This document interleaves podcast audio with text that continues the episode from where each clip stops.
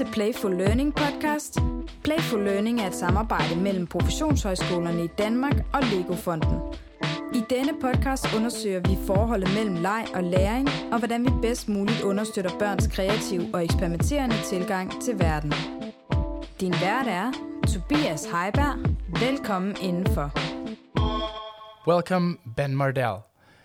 Ben, tell us a little bit about your background. Uh, you're from Project Zero at Harvard. Yes, so I am one of the researchers at Project Zero. We're the oldest research group at the Harvard Graduate School of Education. We've been around for over 50 years, and we broadly think about human potentials and how um, through educational contexts, schools, but museums, informal education, we can help people uh, actualize um, their, their potentials. And I work in particular on the Pedagogy of Play project, which looks at how to bring more play and playfulness into formal learning environments, aka schools. Uh, I came to Project Zero after being a kindergarten teacher actually for many years. Um, so I've worked with three, four, five year olds for about half my career, and I've also worked as a researcher and also as a teacher educator, and um, in the Boston area primarily. So. Ben, we're so happy that you you want to contribute to the Playful Learning program, and we are very inspired by the work you've done. If you don't mind, I, I want to start with asking you a rather big question. Mm. Okay, fair enough. How, how do you see that that play is important in an educational context? I think that maybe some listeners might be having that same question because often when people think of play, they think of fun and perhaps even frivolity and a little bit of silliness. But if you asked an evolutionary biologist why people around the world play and why, in fact, most of our mammalian cousins play, they wouldn't say it was because of fun. They would say it was because of learning. That through play, the young, but also older people as well, take risks. They use their imagination, they create, they learn about collaboration. So, the reason that play exists is because it promotes learning.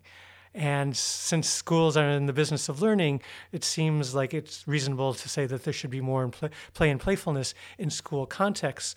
But we also recognize that it's not simple and straightforward because the nature of play and the nature of school often can seem at odds.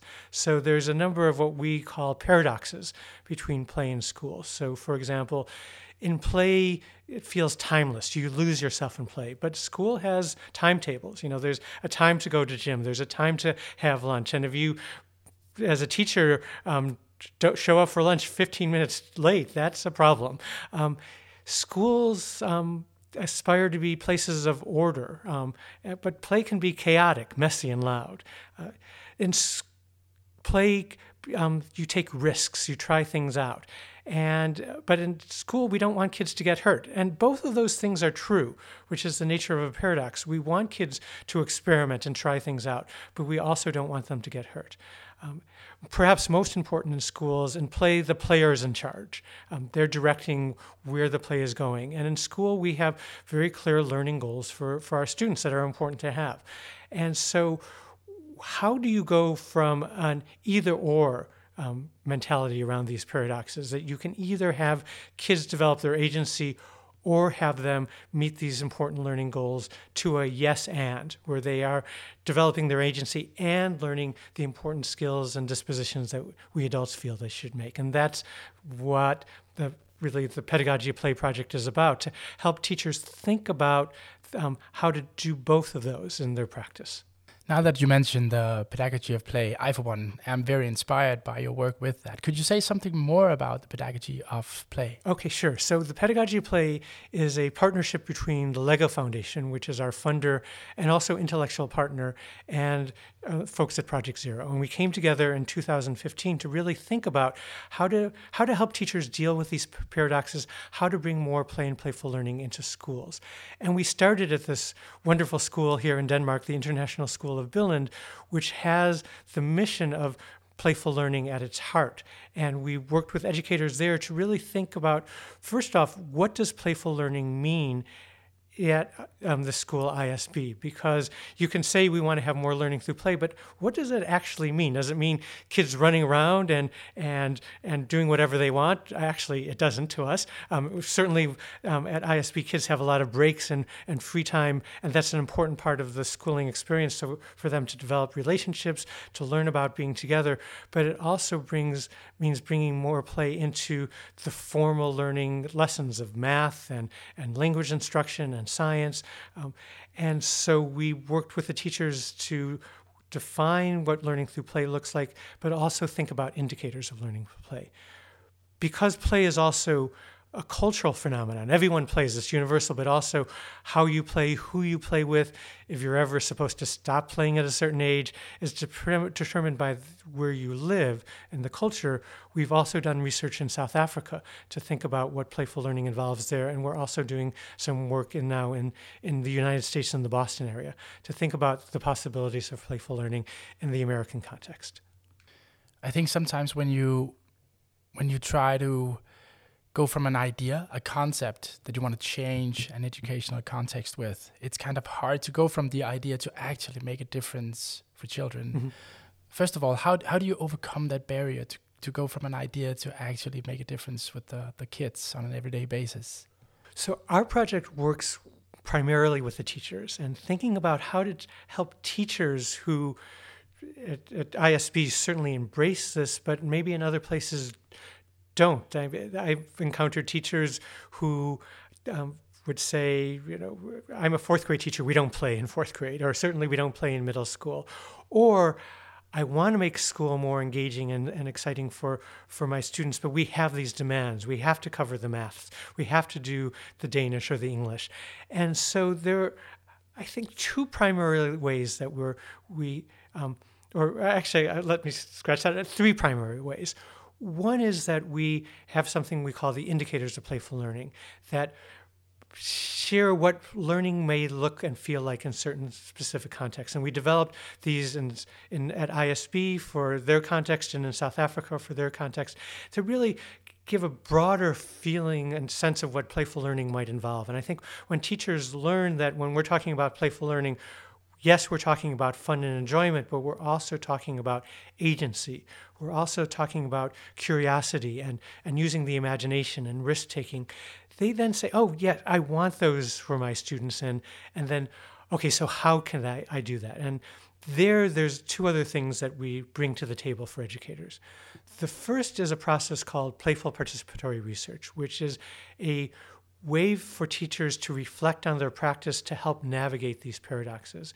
And um, playful participatory research builds on a long tradition of participatory action research that has been done in the social sciences since the 30s, actually. Um, a lot of teacher research is done in the United States and I think in other contexts as well.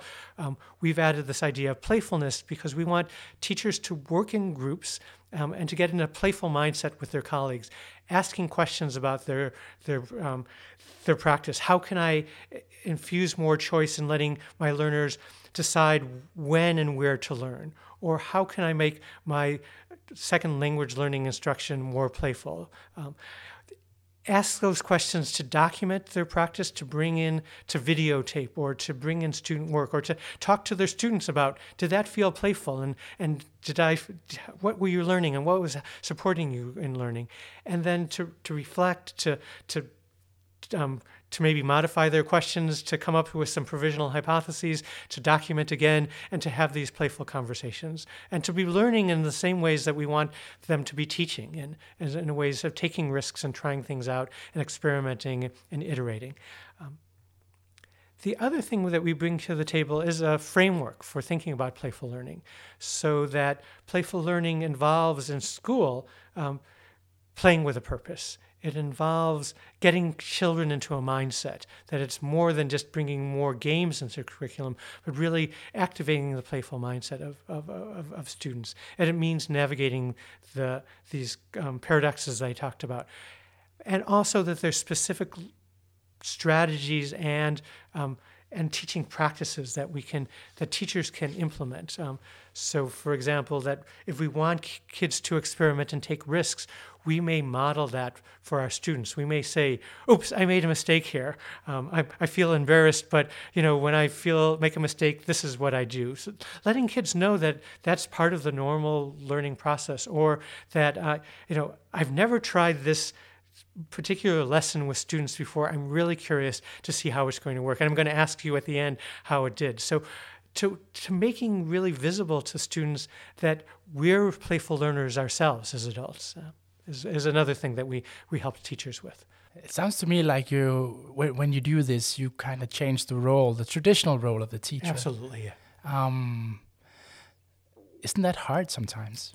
Absolutely. I think that um, I know more about the American context, but in the last 20, 25 years, with our school reform movement, having these high standards and, and set curricula um, makes that difficult for teachers to feel that they really need to stand and deliver content, that they need to um, move through the learning goals in a, in a certain speed and rigor and, and I think, though, that what we found and what teachers are finding is, um, well, to use this the school reform advocates language, we haven't moved the needle much on student achievement.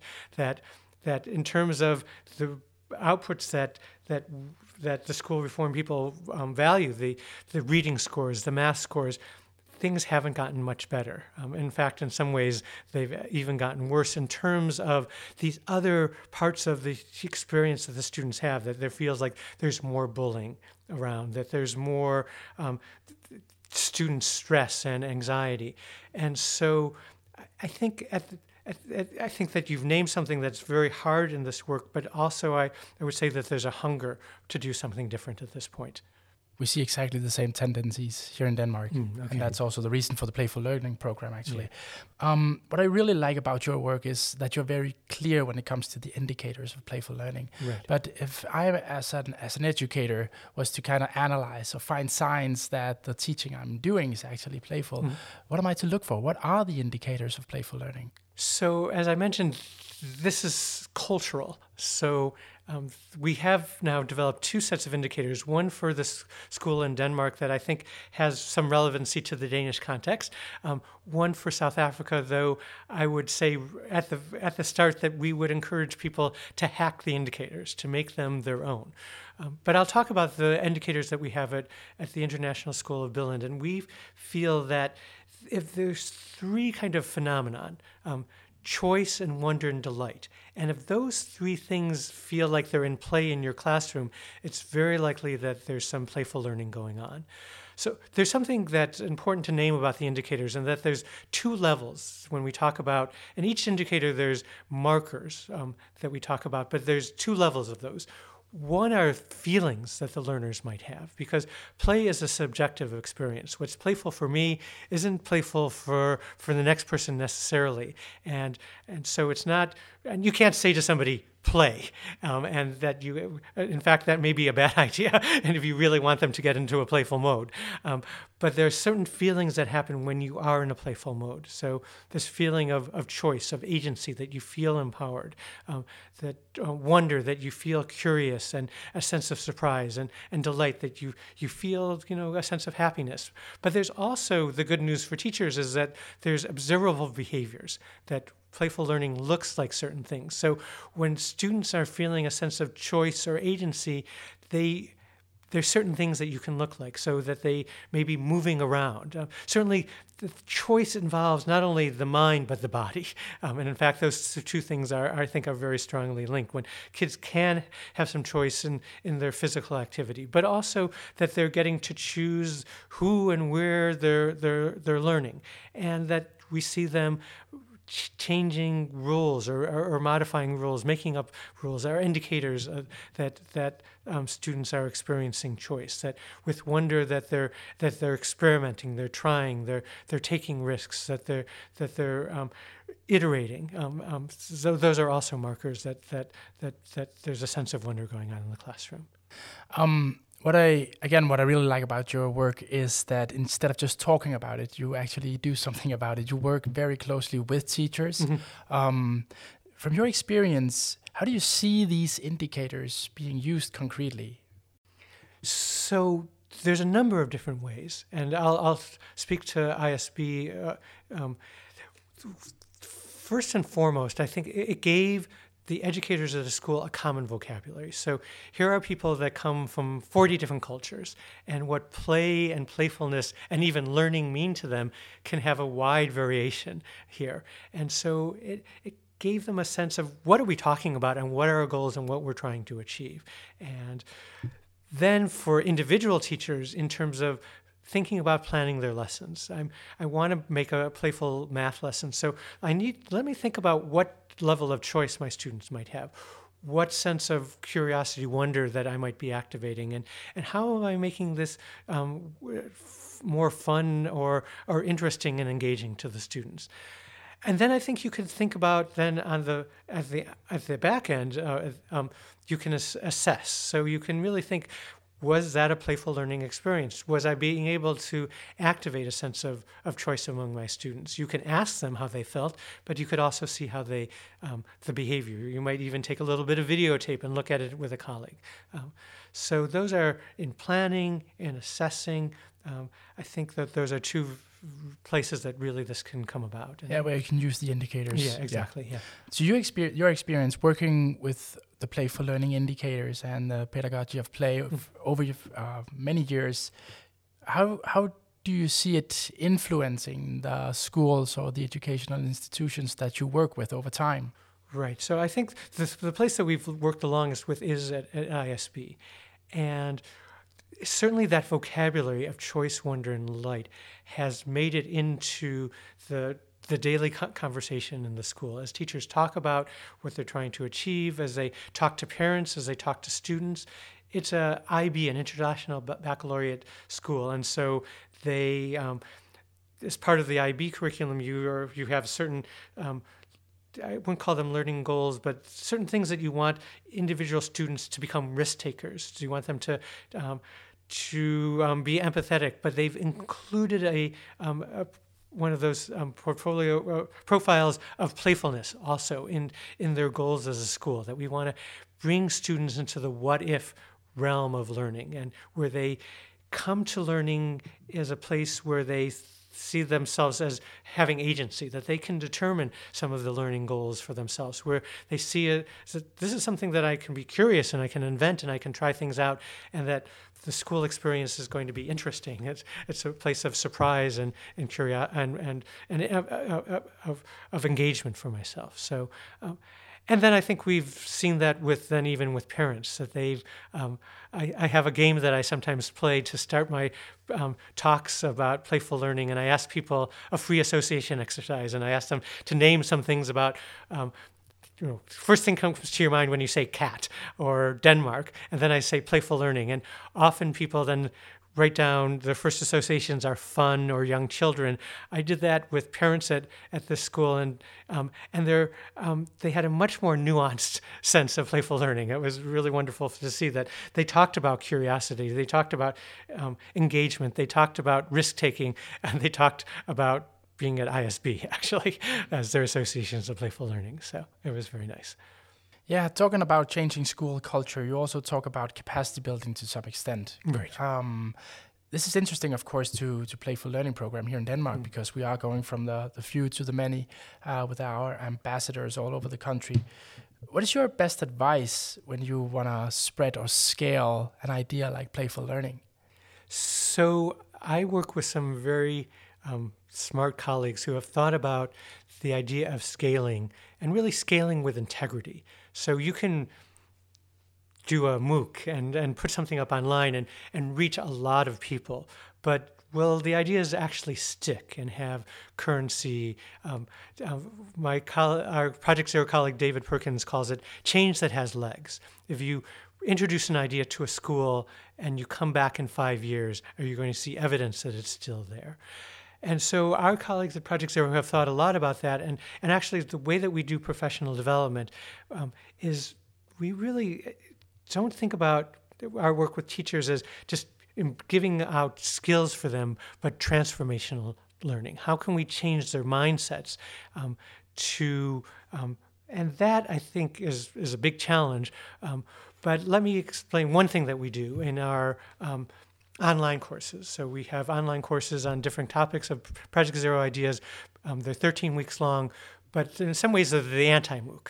So you come to this um, and you have to come as a team with colleagues and to participate.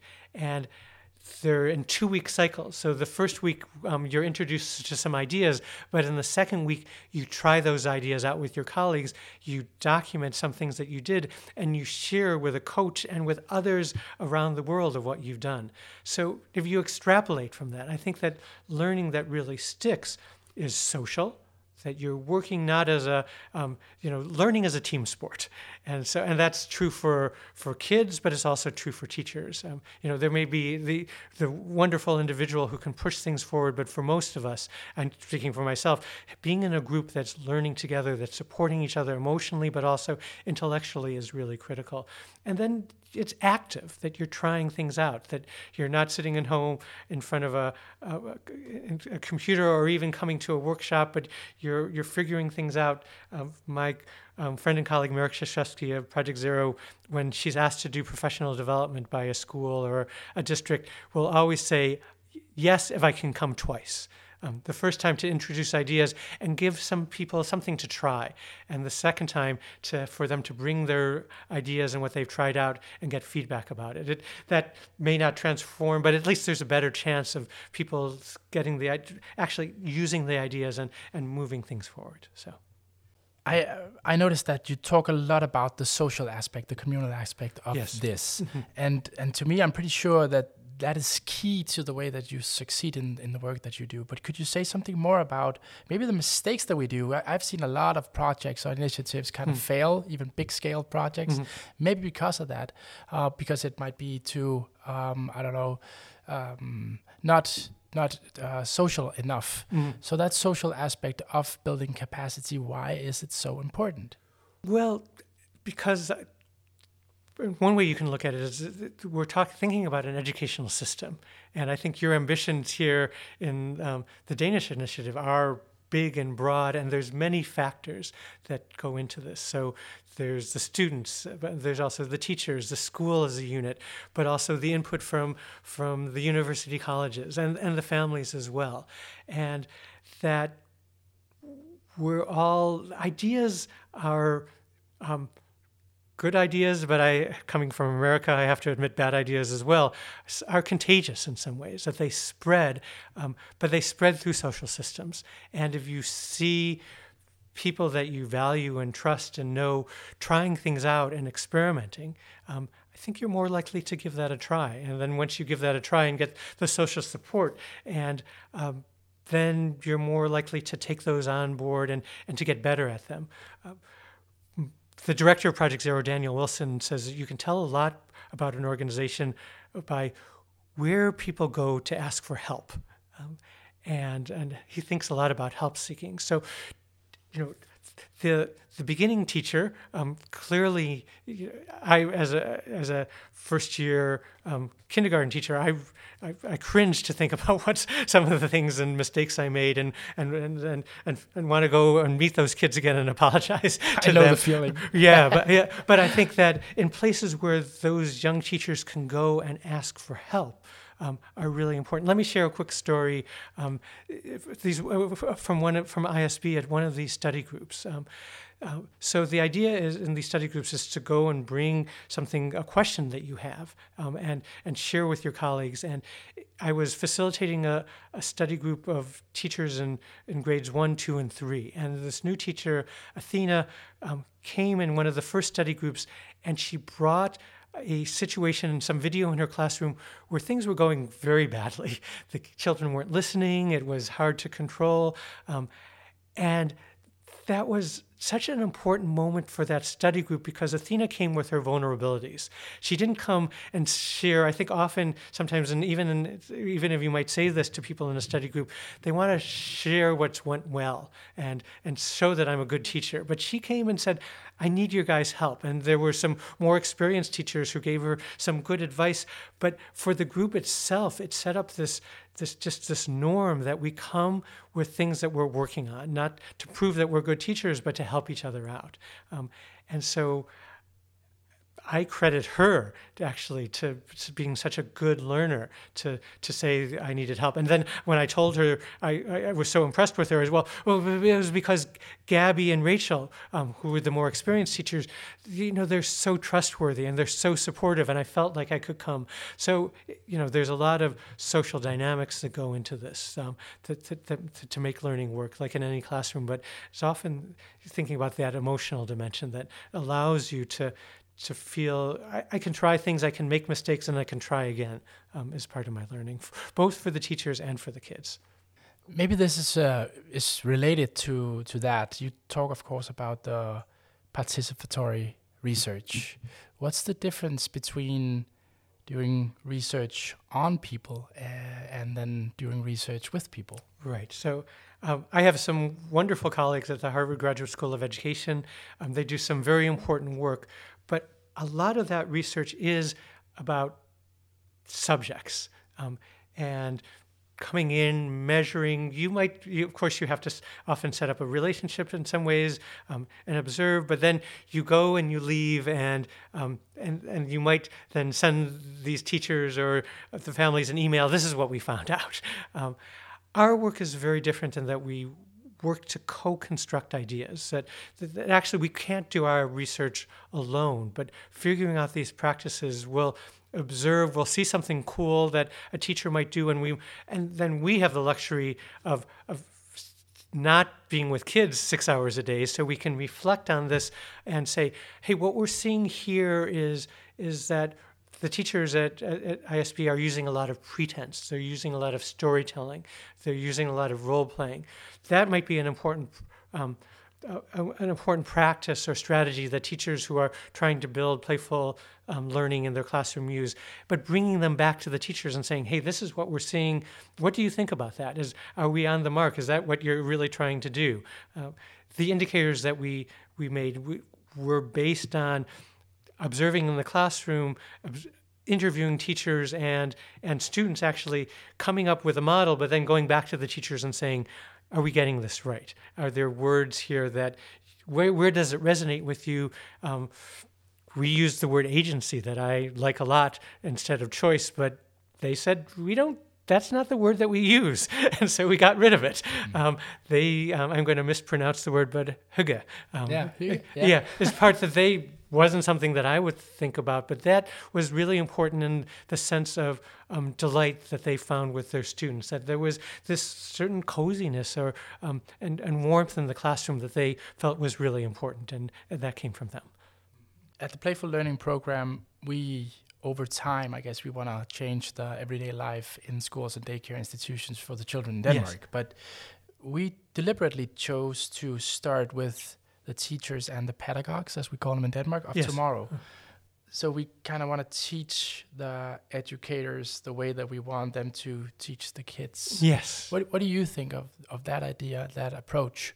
I think that's essential because um, more most often we teach the way that we were taught. Um, as a parent, you parent the way that you were parented, and you can change that with reflection.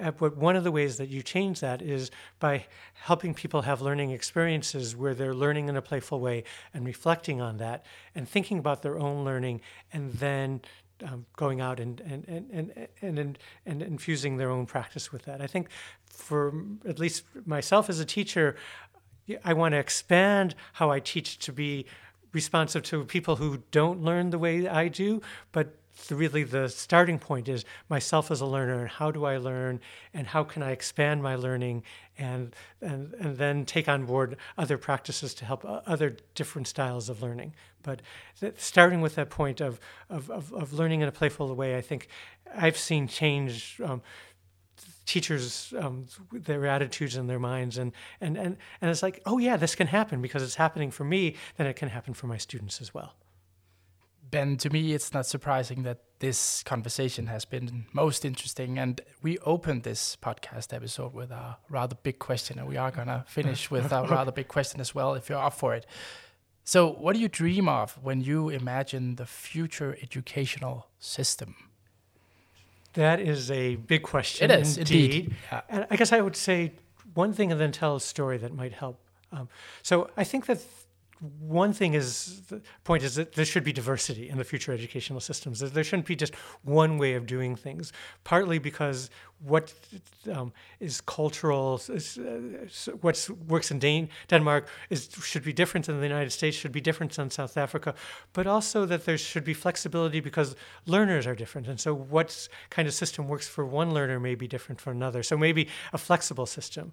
But the story is actually from yesterday. I was talking to one of my colleagues at, at the Lego Foundation, and she was sharing how she loved her school experience. And she had a very specific memory from, I think it was fifth grade, about how, how her class spent um, a month um, doing a project that they would be uh, they wrote a play about an englishman and a frenchman and they took on the characters and they made costumes and they wrote the, the play but they had to research what the, i think it was a medieval character but it, it was so striking that she 20 25 years later she had such a clear memory.